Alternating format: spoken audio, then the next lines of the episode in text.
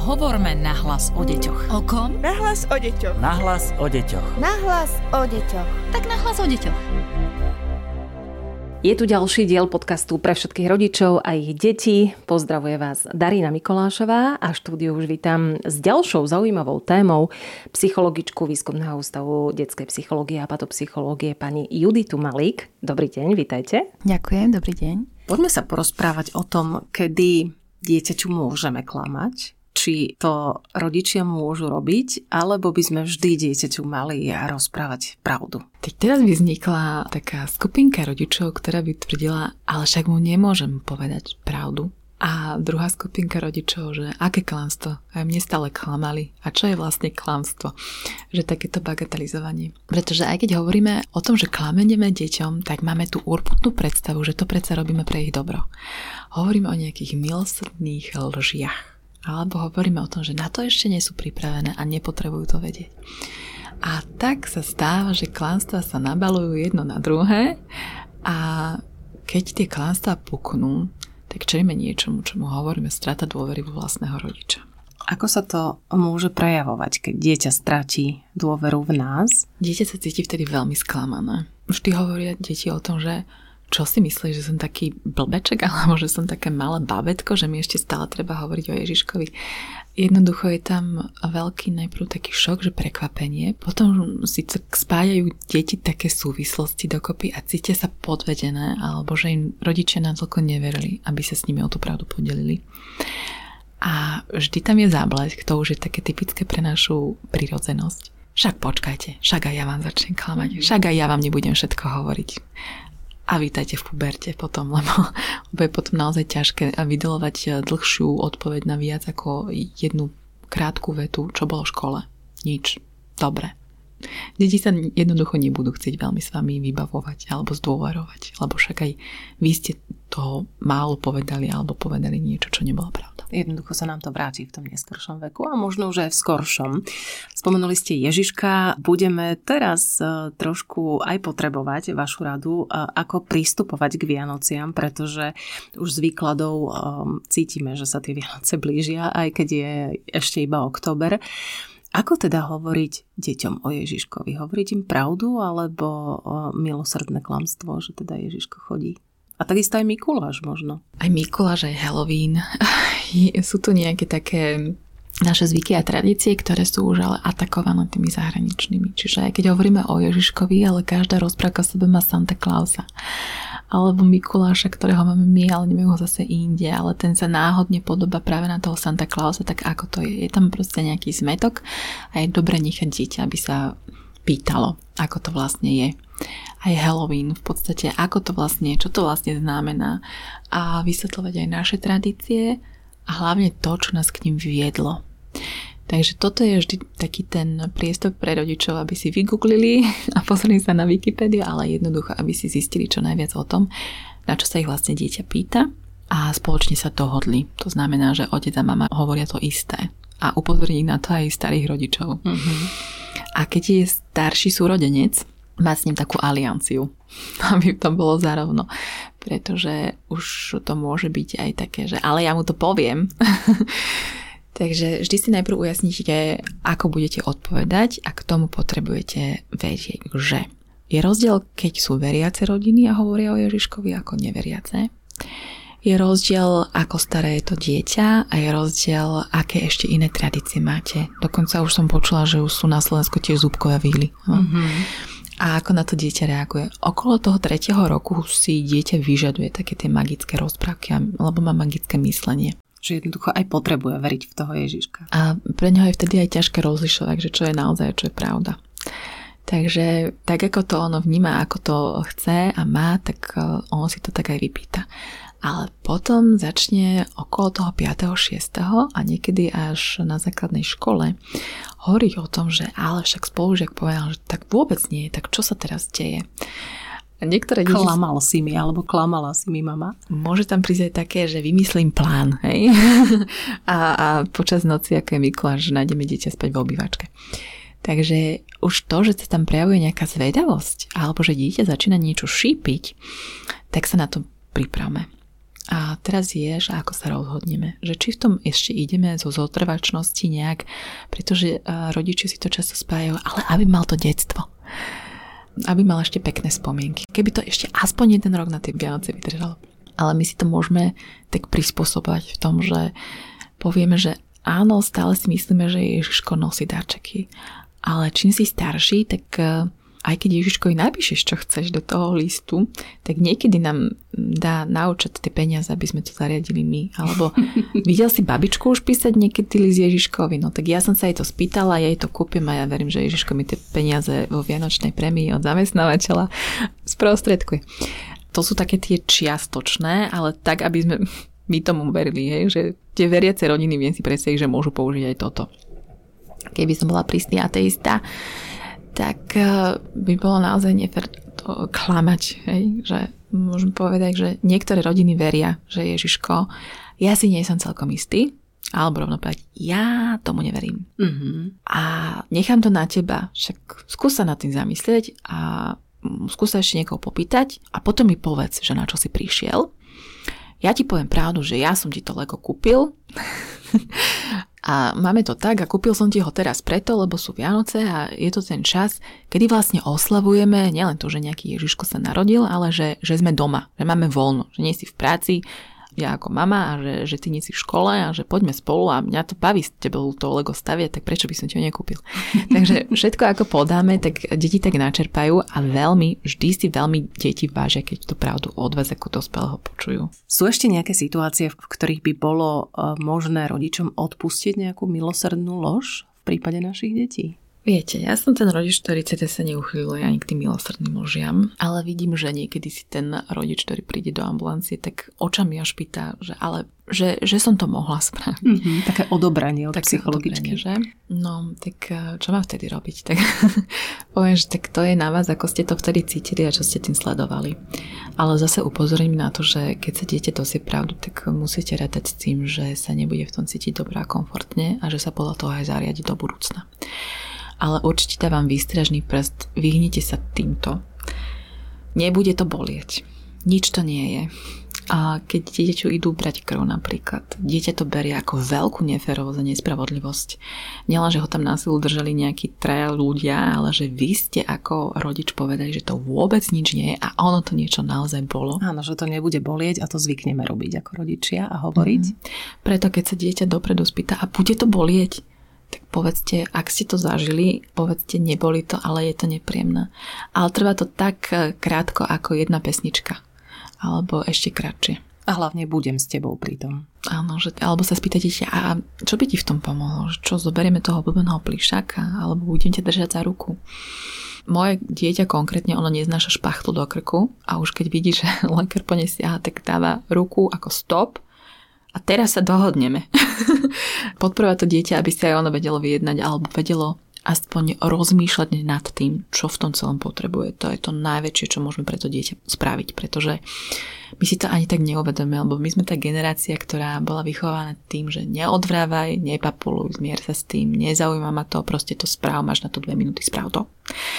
Že my sme až zabudli na to, že sa môžeme na chvíľku zastaviť a spýtať sa, a čo k tomu potrebujem, aby som to vedel zvládnuť. A keď to my teraz učíme naše deti, ako keby sme si vynahradali aj my to svoje, čo, čo nám unikalo v našom detstve. Takže nikdy neklamať v tom, že to boli alebo neboli u lekárov. Zákaz, prísny zákaz.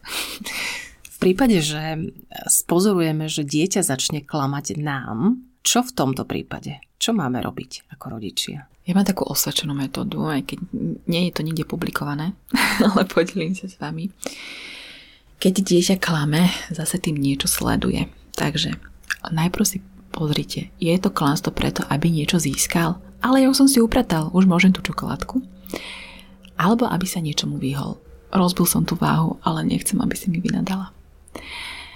A keď si to tak viete domyslieť, tak si teda skúste a poďte rovno do protiotázky, ktorá je taká ale zaobalená. To znamená, že najprv poviete, čo vidíte a potom sa spýtate. To znamená, vieš, ja mám niekedy pocit, že niekedy tak zakričím a teba to tak vylaká a preto si myslím, že čo keď to bolo inak s tou vázou? čo keď mi to hovoríš, lebo sa bojíš, že či budem kričať na teba, alebo sa nahnevám. Tak keby som ti slúbila, že určite sa nerozkričím a že sa s tebou o tom chcem iba porozprávať, mohol by si mi to skúsiť povedať znova. A keď dieťa vidí, že tam je otvorený priestor, nie je zatvorené dvere a zaracha, tak má na výber tú možnosť. Buď zotrvám v klamstve, alebo pôjdem cestou pravdy. Keď sa vyberie cestou pravdy, vyhrali ste, máte vzťah, ktorý budujete na tej každodennosti. Keď sa vyberie cestou, zaklamem a budem na to trvať. Chápem, že vás to podraždí, ale zase skúsime pokus číslo 2. Vieš, ja si pamätám, že aj mne sa to raz stalo a ja som tiež tri baby neklamala. Ale potom ma to trápilo. No ale teda, keď hovorí, že to tak bolo, Takže e, dávať ešte tie možnosti. Áno, možno áno, dieťa to naozaj prvýkrát nevyužije, ale potom sa môže zase stať, že keď sa stane niečo podobné inokedy, tak môže začať nie rovno klamstvom, ale mami vie, že by som strašne chcela, aby si sa nenahnevala. A už povie. Máme aj nejaké zásady alebo pravidlá, ktoré sa dajú aplikovať na to, aby sme mohli vychovať z nášho dieťaťa pravdovravného človeka? Byť pravdovravný. Je to strašne ťažké, ale musíte vždy začať od seba. Ono ako dieťa vidí ten svoj vzor a ten vzor sú vždy rodičia v prvom rade, tak ono sa tomu prispôsobí a až mu je to neprirodzené robiť niečo inak. Takže sú potom všelijaké tie zábavné historky s deťmi, ktoré hovoria pravdu aj cudzím ľuďom na ulici, že vyzerajú škaredo alebo že majú čudný nos. Ale je to stále symbol toho, že to je to detské, krásne, naivné, čisté a nie je to myslené vzlom ale ako náhle začne si všímať, že niekto vám volá a vy prekručíte oči, ale telefon zvihnete, áno, prosím, a nič sa nedieje, tak, tak si tak uvedomíš, že to je normálne, však to je tá moja mama a hneď ako zloží ten telefon, začne hromžiť, tak ako to vlastne je? A mám to robiť takisto? Tak na budúce to skúsi a potom zasa a zasa. Sú ešte situácie, keď si naozaj rodič, a vy ste to naznačili, povie, že moje dieťa by nemuselo byť ešte také pravdohravné. Stala sa mi ako matke e, štvoročného syna nedávno taká, e, že prišli na ihrisko e, pani so svojím synom a moje dieťa sa tesne pred nimi pýta, prečo sú mami taký tučný? A vtedy som si hovorila, že mm, tak uh, toto je naozaj až veľká pravdovravnosť. Ako v takýchto prípadoch reagovať, keď naozaj to dieťa hovorí to, čo má na jazyku, alebo čo mu slina naozaj na ten jazyk prinesie a neklame? Sondujte okolie, kto všetko vás počúva. to je číslo jedna, ako sa tvária oni.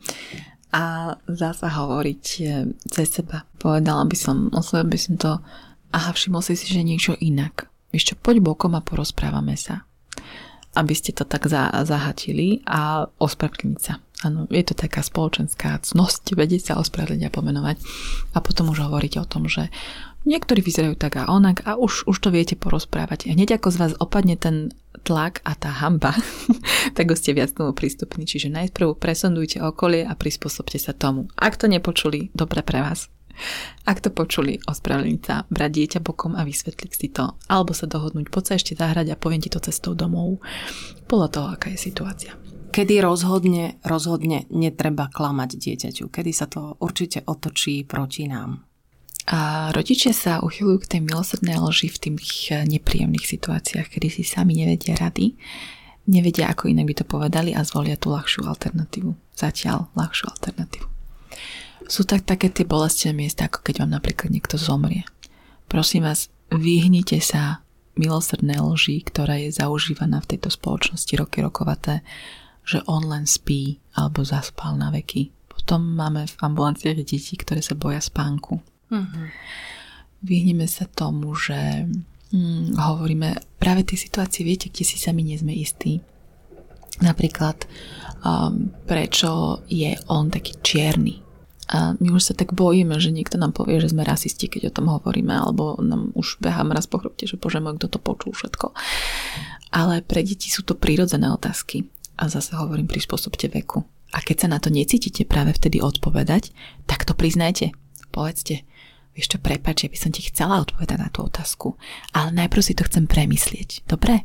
Môžem ti sama povedať, alebo spýtaš sa ma za chvíľku, kým si doješ večeru? Ja na tým budem veľmi rozmýšľať a pekne sa o tom porozprávame. a dieťa si povie, že aha, tak ona tomu dáva tú váhu a tú dôležitosť. Moja otázka je dôležitá. Neideme hneď klamať alebo neideme rýchlo utišiť. To je, to je niečo, čo tiež buduje ten každodenný vzťah. Ako matke osvojeného syna mi napadá ešte jedna situácia, keď rozhodne netreba dieťaťu klamať a to je práve osvojenie. Čo si o tom myslíte? Áno, súhlasím a zase zároveň je ale tá situácia, kedy my si tam musíme vyputovať to pevné miestečko, od ktorého sa vieme odpichnúť.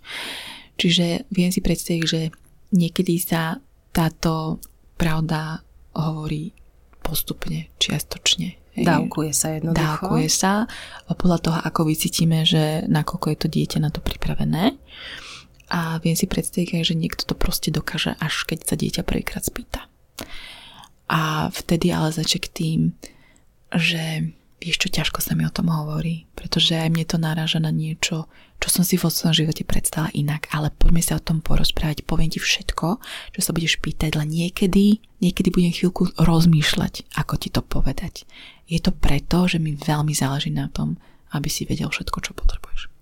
Ja predpokladám, že nikto z nás, rodičov, nie je omylným a keď sa náhodou stalo, že sme deťom nehovorili pravdu a deti nám na to prídu, čo urobiť? Priznať, klamal som ti, klamala som ti? Pozbudzujem k tomu, že áno, povedzte to a vždy môžete povedať, vieš, ja som mal vtedy ten pocit, že bude pre mňa ľahšie ti povedať, že a povedať to klamstvo.